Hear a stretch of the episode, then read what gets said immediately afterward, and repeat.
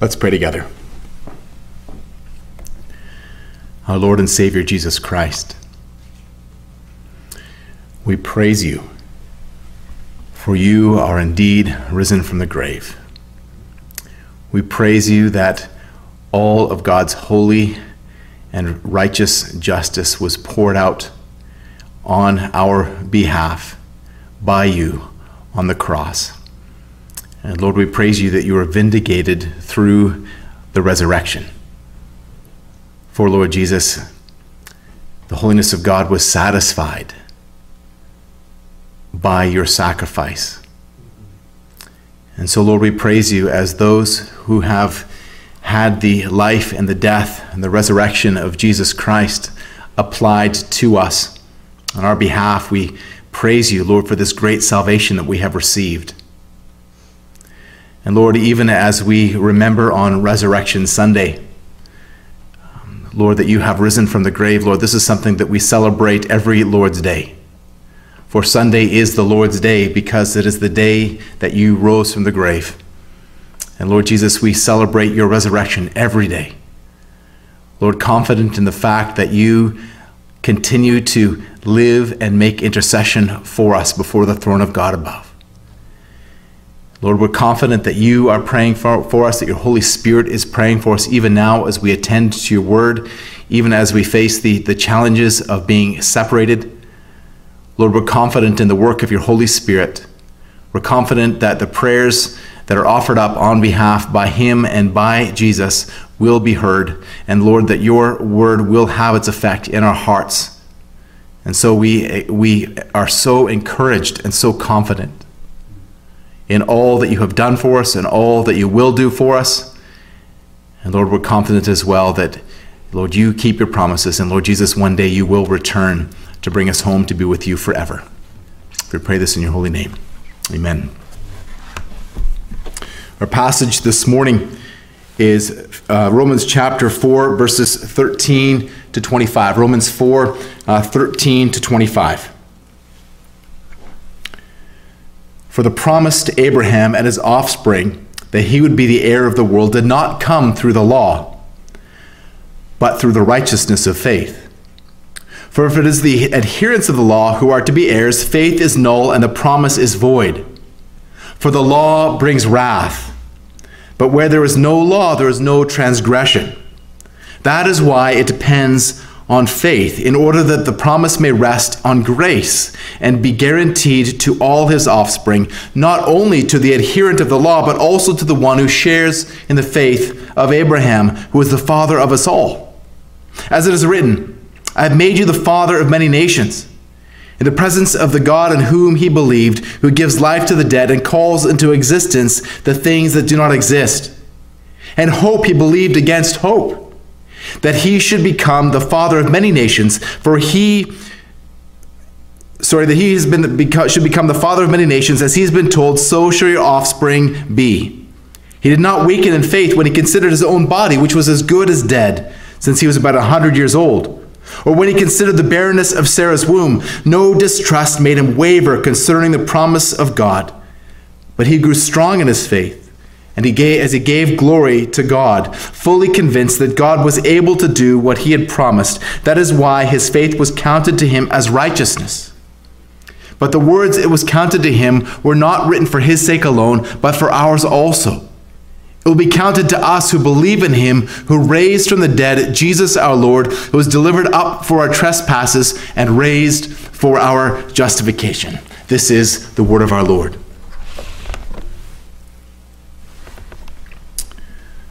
The news these days is dominated by bad news. That's true most of the time, but it's worse at the moment as news is consumed with news about COVID 19. But COVID 19 is nothing compared to the bad news of the infection of sin. There are concerns that the global economic crisis that will take place because of COVID 19 will be worse than the disease itself in terms of lives lost. But what the infection of a truly global pandemic, a universal pandemic, required a cure that is even worse the death of the Lord Jesus Christ. On Friday, we looked at Romans 5 1 to 11, focusing on what we have received in our justification and what our justification cost. And as I explained, then, to be justified doesn't just mean to be pronounced guilty, it means to be declared righteous. To be justified means to be made right with God. Those who are justified are at peace with God because God made war with his Son on our behalf. As I explained on Friday, Paul in, introduced this concept of justification in, in uh, Romans chapter 3, and he speaks about the justification in Romans 3.26. But let's take a look for a moment at, at Romans 3, uh, verses 21 to 26 after talking about the bad news, the, the, the universal depravity of man, Jew and Gentile, condemned under the righteous wrath of God for two and a half chapters, from the middle of Romans 1 all the way to the middle of Romans 3.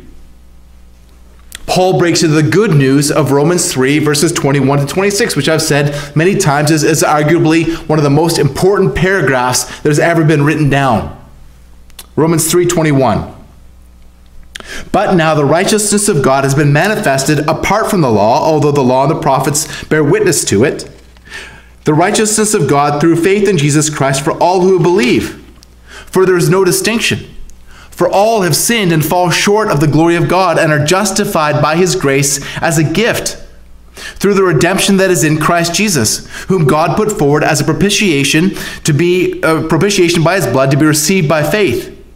This was to show God's righteousness because in his divine forbearance he has passed over former sins. This was to show his righteousness at the present time so that he might be just and the justifier of the one who has faith in Jesus. So again, for two, and, for two and a half chapters, the Apostle Paul has spoken about the fact that all Jews and Gentiles are under the just condemnation of God. That Jew and Gentile alike are guilty before the holy God. Well, then in chapter 3, verses 21 and following, the Apostle Paul shows that, that there is also, as there is one way of condemnation, there is also one way of salvation. One way of salvation for both Jew and Gentile. And I explained that Romans 5, verses 1 to 11, is really foundational to the whole uh, argumentation that Paul is making in Romans about the, the blessings that we've received as those who are justified and, and what our justification costs. It's really central to our understanding of Romans. Well, Paul continues um, after Romans 3, verses 21 to 26, through to the end of chapter 3 to explain that we are justified by faith. And in chapter 4, the Apostle Paul presents Abraham as the exhibit A of someone who is saved by faith, as someone who is justified by faith. And Paul says in Romans 4 3, quoting Genesis 15 6, Abraham believed God and it was counted to him as righteousness. The Jews focused on circumcision, but Paul demonstrates that Abraham was justified prior to receiving circumcision, so that Abraham is presented as the spiritual father of all believers, whether Jew or Gentile. Abraham is saved in the exact same way that we are saved through faith in the gospel. But what Abraham saw in shadows and types, we see in the reality through the life and the death and the resurrection of Jesus Christ. And so, in this passage in Romans 4, verses 13 to 25, Paul continues to demonstrate that we are justified by God's grace, not man's works. That this that the means of our salvation comes to us through God's promise. Now, Paul introduces the term promise in verse 13, and this concept of promise is really important in Paul's writings. Fully half of the references to God's promise are found in, in the, the epistles of Paul. We can trust and God's grace for our salvation because God is faithful to his promises. That's really the central theme of this passage. That we can trust in God's grace for our salvation because God is faithful to his promises. That as God has been faithful to Abraham, God is also faithful to us. So first of all, in verses 13 to 17, we see that we see that Abraham received God's promise by faith. Abraham received God's promise by faith. The Jews understood wrongly that Paul's promises were received through obedience to the Mosaic law. But as Paul explains in Galatians, um, in Galatians 3, that, that the, the law didn't come for another 430 years. That the law could not disannul, could not annul what had taken place through the promise that God had given to Abraham. So in, in verse 13, Paul says, For the promise to Abraham and his offspring that he would be the heir of the world did not come through the law, but through the righteousness of faith. And here Paul is presenting a theme that we saw through our studies in Genesis that of offspring. Remember that each of the 10 sections in the book of Genesis, which, which are referred to by their, their Hebrew, Hebrew word toledotes, are, each, each section begins, these are the generations of. And with each subsequent generation from Adam onwards, the first promise of the gospel comes from Genesis 3.15. That the seed of the woman would crush the serpent's head. Each promise, each generation advances towards the fulfillment in Jesus Christ, the promised seed. If you remember, the promise came to Abraham in Genesis 12:3 that in you all of the families of the earth will be blessed. Now that promise came to Abraham when Abraham was still a pagan. Matthew Henry, referring to Joshua 24 2, says, "Thus saith the Lord, the God of Israel." Long ago, your fathers lived in the, in the beyond the Euphrates, Terah, the father of Abraham and of Nahor, and they served other gods. So Henry says that Abraham, who afterwards was the friend of God and the great favorite of heaven, was bred up in idolatry and lived long in it till God, by his grace, snatched him as a brand out of the burning. And so God told Abraham to leave his country, to leave his kindred and his father's house to the land that he was going to show him, that he would make Abraham into a great nation, blessing him and making him a blessing. Now, this promise is not only for Abraham, but also to his offspring. So then, who is this offspring? Well, again, I think it's helpful to look at Galatians 3 because Galatians 3:16 provides us a healthy, a helpful commentary. Galatians 3:16. Now the promises were made to Abraham and to his offspring. It does not say, and to offsprings, referring to many, but to offspring, referring to one. And to your offspring, who is Christ. In other words, the offspring of Abraham refers directly to Jesus Christ, who is the ultimate heir of the world. That's what Paul is saying here in verse 13. But there was a serious obstacle. Abraham didn't have an offspring. Abraham and Sarah were childless. When verses 4 to 15, 14 and 15, Paul continues to make the point that the law is of no avail for salvation. Again, from Galatians 3 17 and 18, that the law wasn't given to Moses until 430 years later. The, the inheritance does not come by the law, but by God's promise. The law cannot save. The law, however, does bring wrath. The law shows people that they are guilty. Everyone has broken the law, so all are under God's just wrath. As Paul demonstrates and argues so powerfully in Romans 7 that the law is good, but sin makes it powerless. So let's go there for just a moment. So flip over to Romans chapter 7, verses 12 and 13. The law is holy, and the commandment is holy and righteous and good. But did that which is good then bring death to me? By no means. It was sin producing death in me through what is good in order that sin might be shown to be sin, and through the commandment might become sinful beyond measure. So the Apostle Paul here is, is showing that the law, again, is righteous, is good and righteous, and is sorry, is holy, righteous, and good. But sin produces death through what is good, so that sin is shown to be sin. Okay, back to chapter 4, verse 16. That is why it depends on faith, in order that the promise may rest on grace. God's promises can only come through grace by sorry by grace through faith. Remember that faith includes both believing and trusting in God's promises. It's not just mental assent, but relying on God's promises. And so verse 16 continues not only to the adherent of the law, but also to the one who shares the faith of Abraham, who is the father of us all. So now Paul is speaking of Abraham's offspring in general. The Jews are Abraham's biological offspring, and Gentiles, he's saying, are his spiritual offspring, and Abraham is the father of both. But being a biological offspring of Abraham isn't enough.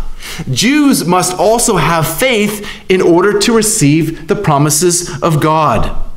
So then, the true seed of Abraham is by faith, not by, bio- by biological descent. So then Paul says in verse 17, again quoting Genesis 17:5, God made Abraham the father of many nations. God made Abraham the father of many nations. So, as much as the true children of Abraham come by faith, we still need to remember that the initial context, uh, the, the initial context in, context in which these promises were made, God was promising Abraham a biological offspring as well. In fact, it is through Abraham's biological offspring that the spiritual offspring would come. Again, remember the promise of Genesis 3:15 that the seed of the woman will crush the serpent's head. But this takes us back to the obstacle. At the time that this promise was given, Abraham wasn't the father of anyone. He had no children. But now, in the second half of the verse, we have a hint of what is to come. We have a hint of the solution to the problem, both the biological problem and the spiritual problem. The statement in verse 17, I have made you the father of many nations, was made in the presence of the God in whom he believed, who gives life to the dead and calls into existence the things that do not exist. So, what does it mean then that, that God gives life to the dead? Well, we get a clue from the immediate context of, in which the promise was given in Genesis 17. In Genesis 17 1, we see that Abraham was 93, Sarah was 83, 10 years younger. So here we're getting a sense of, of what is being said here, and we get a sense from this the context of this passage as well, down in verse 19. That Abraham's body was as good as dead, and Sarah's womb was barren. So, humanly speaking, it was impossible for them to have children. So, God is going to have to provide the solution to the physical problem of the lack of offspring in the birth of Isaac in order to provide a, the spiritual solution. The birth of Isaac calls something into existence that did not previously exist. But there's going to be a further problem, isn't there? A further obstacle to the physical and the spiritual problem. When Isaac was finally born, seven years later, Seven years after Genesis 17, and 25 years after the promise had been initially given to Abraham in Genesis 12, after all of that waiting, in Genesis 22, God is going to tell Abraham to sacrifice Isaac. A dead Isaac would be unable to have offspring of his own. This is a serious obstacle to the problem of Abraham becoming the father of many nations. But God gives life to the dead. And so, in the immediate context of this passage, we also find a reference to what God is going to do through regarding Isaac. That somehow Isaac is, least figuratively, going to be raised from the dead. The writer of Hebrews picks up on this in Hebrews 11 19, where we read that, physic, that figure, sorry, figuratively speaking, Abraham did receive Isaac back from the dead. And so again, we're seeing now typologically that Isaac is pointing to Jesus. At least the, the resurrection of Isaac is pointing to Jesus. However, it points to another, this points to another resurrection. A, a more literal and wonderful resurrection, the resurrection of Jesus Christ.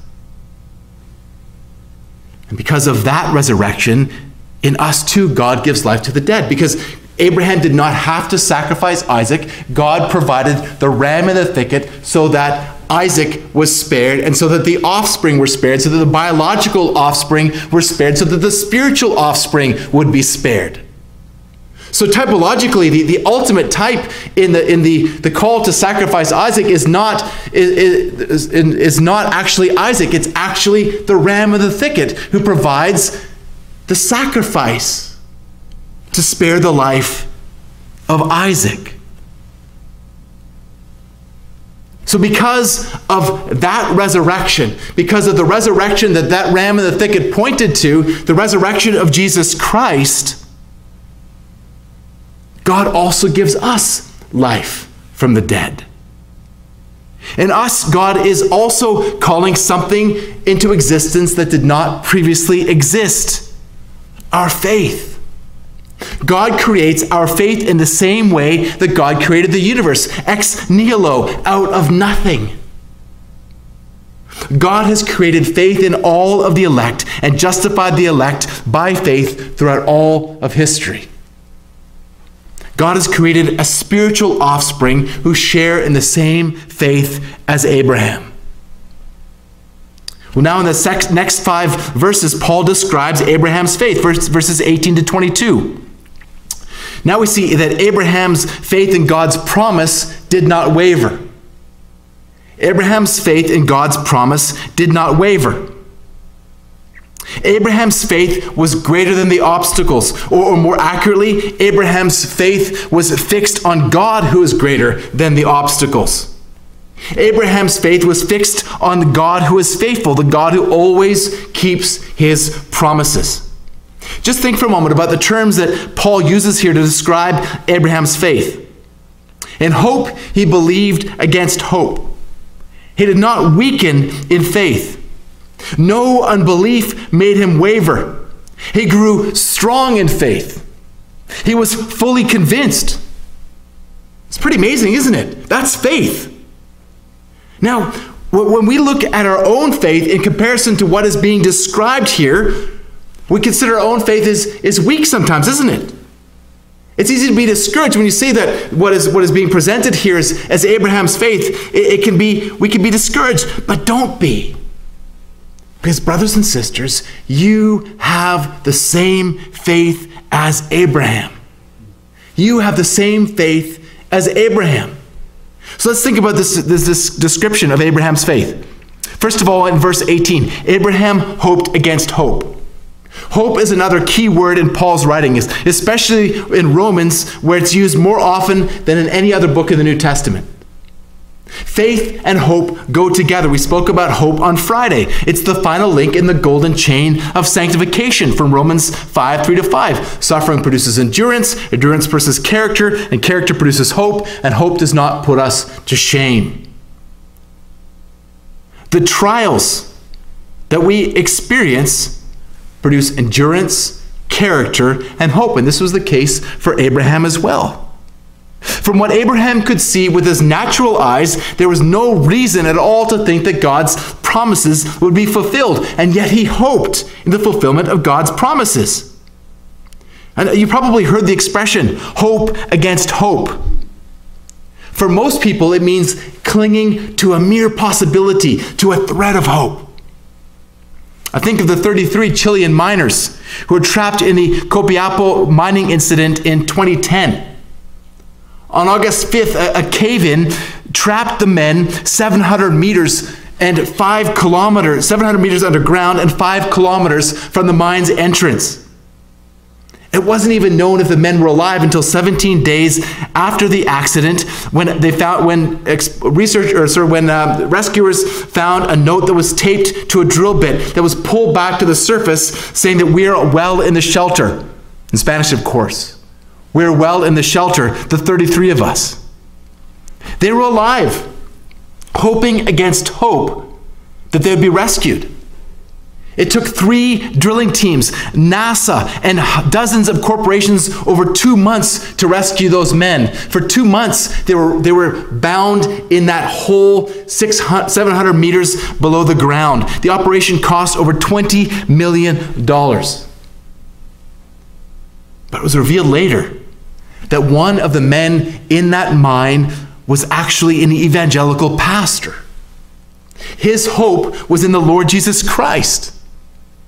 And he was leading prayer and Bible study in that mine to help those men grow in hope. In fact, he led several of the men to faith in Jesus Christ during the ordeal. So their hope, like Abraham's, went beyond the circumstances. Their hope went beyond being rescued from that mine because they had been rescued from death. And that was Abraham's hope as well. In hope, Abraham believed against hope that he should become the father of many nations. As he had been told, so shall your offspring be. Abraham believed that through his offspring, not only he, but that people from many nations would be rescued from death. Verse 19 Abraham did not weaken in faith. We looked at this a moment ago. Abraham was about 100 years old and, and Sarah was 90 and barren before Isaac was born. Abraham was as good as dead. Sarah was infertile. The external circumstances were certainly stacked up against them. I just need to stop here for a moment, though. I know many couples who have dealt with and continue to deal with infertility. There's many couples who are unable to have children, and it is a trial. But imagine the compounding of pain it would be to tell them that they just need more faith in order to have children. Or that for those who would, would use this passage to tell them that God has promised them children as well. Now, it happens more often than you think. But God has not promised to provide infertile couples with biological children. God has only promised this couple biological children. Abraham had faith. Abraham had faith that God would keep his promises. Verse 20 No unbelief made Abraham waver, but he grew strong in faith. Now, as you think back to what we read about, about Abraham in Genesis, we can think of times that Abraham's faith did waver, can't we? Remember Genesis 12, where, where he had gone down to Egypt with Sarah and he told her to lie for him, saying that she was his sister because he was, was afraid of, of what the Egyptians would do to, to him because Sarah was beautiful. So he compromised his, his wife's virtue and compromised her morality, making her lie in order to protect his own skin. And he did it again, didn't he, in Genesis chapter 20? And then his son Isaac followed his footsteps in Genesis 26. No, Abraham did not have perfect faith, but Abraham grew in faith. Abraham grew strong in faith. The trials and even his failures and the way God worked through his trials and through his failures caused Abraham's faith to grow. Now, in this verse, the verb grew strong is actually in the passive voice. The growth wasn't something that Abraham did, he didn't will his faith to grow. It was something that God did in him. In fact, even the very presence of faith at all wasn't something that Abraham did, but it was something that God did in him. Paul says in Philippians 1:29 that it was granted to you to believe. Friends, faith is a gift. Ephesians 2 8 and 9 that we touched on on Friday says, For by grace you have been saved, and this not of your own doing. It is the gift of God, not the result of works, so that no one may boast. Now, the grammar of this sentence shows that the grace, being saved, and the faith are all the gift of God. Faith is a gift of God. Do you have faith in God? Have you experienced growth in faith through the challenges that you faced? Maybe you have struggled in faith, maybe in, in ways similar to the ways that Abraham struggled. But is your faith growing? In the parable of the soils in Matthew 13, we read about how some seed falls on rocky ground. And the seed springs up because there is no depth of soil. Jesus explains that the, the word is received with joy, but there is no root, and so it endures for a while, but when tribulation or persecution come, they make him fall away. There's no root. The one who's, who has rocky soil means that they've never been saved in the first place. And the, so their failure to grow in faith because of, of trials, their walking away from the faith, is evidence that their faith was never real. But in the believer, the opposite is true. In the believer, trials make the roots go down deep. When believers see the faithfulness of God, even in spite of their faithlessness, their faith grows because of the work of the Holy Spirit in their hearts. In verse 21, we see that Abraham was fully convinced that God would do what he promised. Again, we see that Abraham wasn't always fully convinced. Remember, Sarah wasn't the only one that laughed at the announcement that the Lord would, had promised that they would have a son. Remember that Abraham took matters into his own hands, fathering Ishmael through his, his concubine Hagar. This is a decision that Israel is still dealing with to this day. The waiting was a trial. And it was a trial that produced endurance and character and hope. It was a trial that engendered faith because of the Holy Spirit in Abraham's heart. But I think the clearest and greatest test of Abraham's faith came after the birth of Isaac. I referred to this earlier, Genesis 22. When God told Abraham to offer Isaac as a burnt offering. This was contrary to everything that Abraham knew about God's character. This was contrary to everything that Abraham knew about God's promises. Yet, how does Abraham respond? No argument, no question, no questioning, no negotiating. He simply rose early in the morning and proceeded to do what God had commanded him to do. Abraham had grown in faith. Abraham knew that God had promised a future offspring through Isaac. Abraham knew that God had told him to sacrifice Isaac. Now, he couldn't reconcile both of these in, his mind, so he simply trusted God.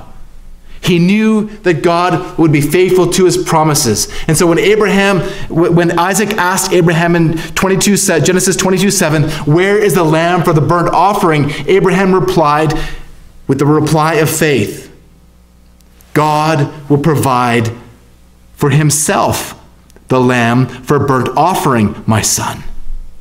In every other sacrifice, the offerer provided the animal. But here, however, Abraham shows that God's command and God's promise made the offering God's responsibility. And so Abraham acted in faith.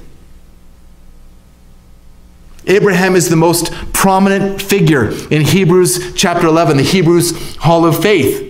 The writer of Hebrews commends Abraham's faith and circles around to do it again in verse 17. By faith, Abraham, when he was tested, offered up Isaac. And he who had received the promises was in the act of offering up his only son, of whom it is said, Through Isaac shall your offspring be named. He considered that God was able even to raise him from the dead from which, figuratively speaking, he did receive him back. Abraham believed that God was able to do what God had promised he would do. So in verse 22, Abraham's faith was counted to him as righteousness. This is another reference to Genesis 15 6. Again, Abraham believed the Lord and it was counted to him as righteousness. But it's important to realize, listen carefully here. It is not the quality of Abraham's faith that saved him, it was the object of his faith. The object of his faith. Compare Abraham's faith to that of the apostles. Jesus had told them again and again that he would be killed. Jesus had told them again and again that he would rise from the grave, but they obviously weren't convinced. After all, when, when Jesus was going to be crucified, they fled. And then after that, they gathered in terror that they were going to be next. But like Abraham, the apostles were not saved by the quality of their faith, but in the object of their faith. Like Abraham's faith, that of the apostles grew. After they had an encounter with the risen Christ, and after they were filled with the Holy Spirit at Pentecost, everything changed. Their faith blossomed and produced fruit. These men, once fearful, became bold ambassadors for the gospel. Their faith, their growth in faith, proved that their faith was real. Their faith was in the same object as Abraham's faith. Their faith was in Jesus Christ. And if your faith is in the same object, you have the same faith. You are saved by the same faith.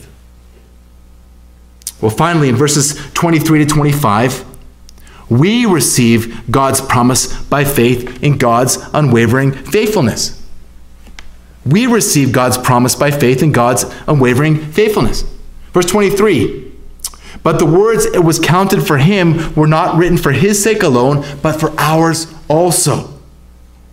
Jesus Christ is the fulfillment of God's promises to Abraham. The justification of Abraham by faith wasn't just for Abraham.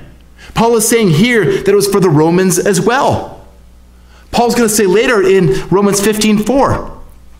For whatever was written in former days was written for our instruction, that through endurance and through the encouragement of the scriptures we might have hope. But it wasn't just for Abraham, and it wasn't just for the Romans, but also for us. In 2 Timothy 3 16 and 17, Paul says that all scripture is breathed out by God and profitable for teaching, for reproof, for correction, and for training in righteousness, that the man of God may be complete, equipped for every good work. We are Abraham's offspring because we share in the same faith as Abraham. As Tom Schreiner explains, when Christians believe that God's promises have been fulfilled in the death and resurrection of Jesus, they're exercising the same dynamic faith as Abraham. It's the same faith.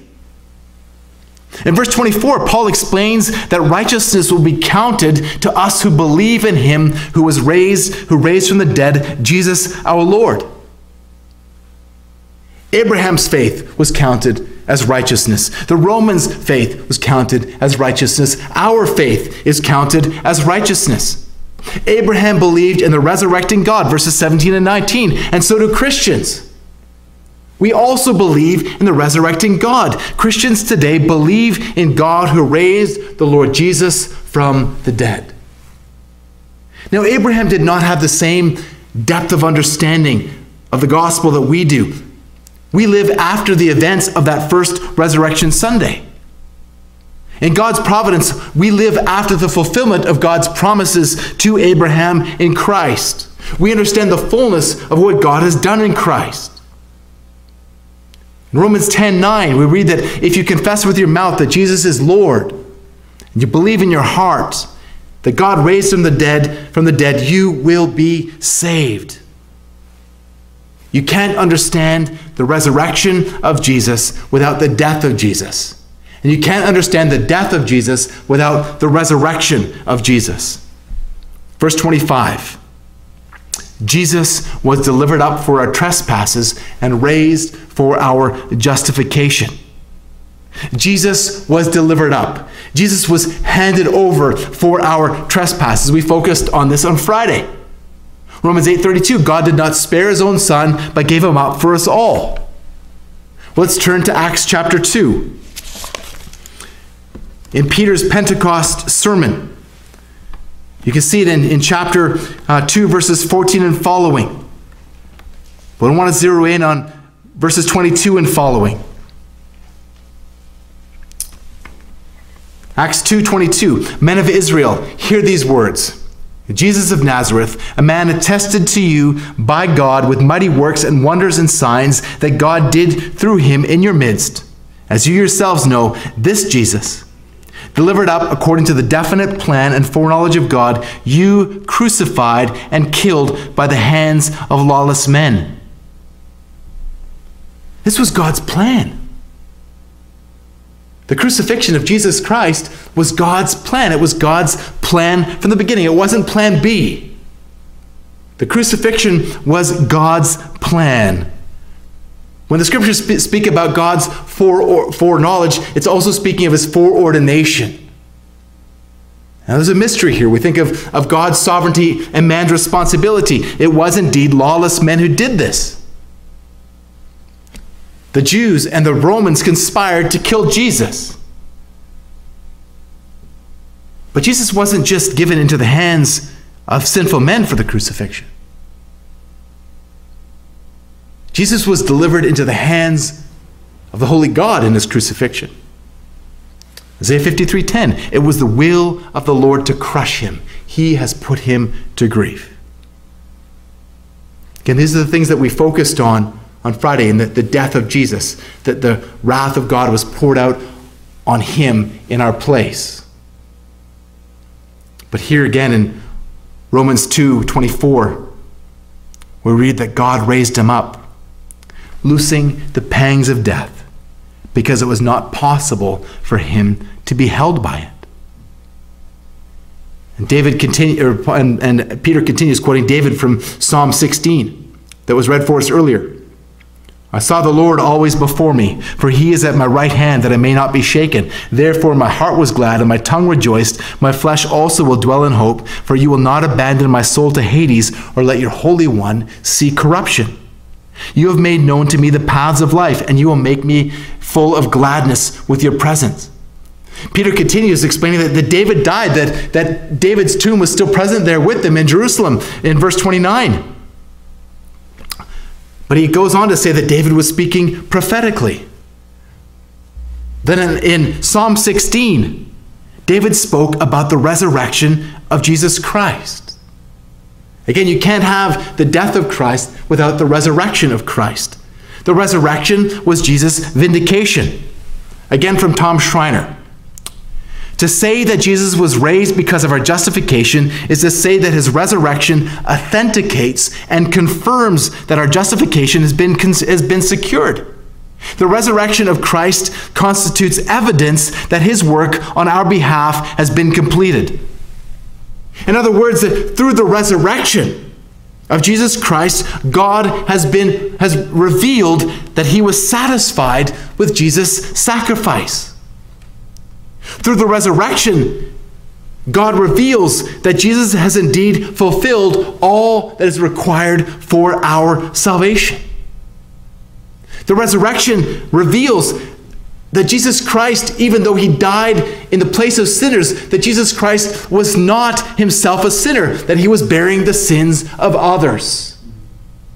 And so, in the resurrection of Jesus Christ, we have Christ's vindication and our salvation.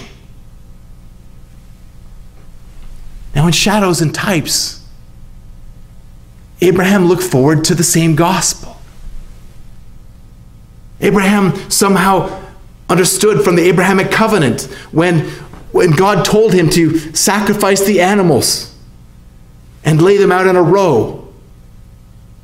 And then God put Abraham into a deep sleep, and then, then God himself walked in the middle of those, those killed animals in a burning torch and, and fire pot. God was demonstrating that he would fulfill both parts of the covenant. Abraham understood this in, in, shadows and types. Abraham believed the gospel. He didn't understand in the fullness as we do, but he understood that somehow God was going to pay the penalty that somehow God was going to provide the sacrifice. Because those slain animals were a type. They showed that, that the, the, the, the, the ones who walked through, who made, the ones who made a covenant together, were saying that if I break this covenant, may what happened to these animals happen to me. And God went through alone. Abraham was sound asleep. Jesus fulfilled both halves of the covenant. Abraham believed that God would pay the price. Abraham believed in the God who would raise the dead. Now, Abraham did not believe that it would be God himself in the same way that we do, in the, the God man, Jesus Christ. But Abraham believed God and it was counted to him as righteousness. Do you believe in the God of Abraham? Do you have the same faith as Abraham? Do you believe in the God who raised Jesus from the dead? Well, if you do, then you too will be raised from the dead. Let's pray together. Our Lord and Savior Jesus Christ, we praise you for your life, your death, your resurrection. We praise you for the gospel. We praise you that you lived the righteous life that we've never lived. We praise you that you died the death that we deserve to die. And we praise you, Lord, that it was impossible for death to hold you. That you have been raised victorious over sin and death and hell victorious over sin and death and hell for Abraham and for us. We praise you, Lord, that you have granted us faith as a gift through the work of your Holy Spirit. Help us, we pray, Lord, to grow in faith. Help us to fix our eyes on Jesus, the author and the perfecter of our faith. Help us, Lord, to grow in faith, that your name might be exalted, and that your church might be built up in faith. Amen.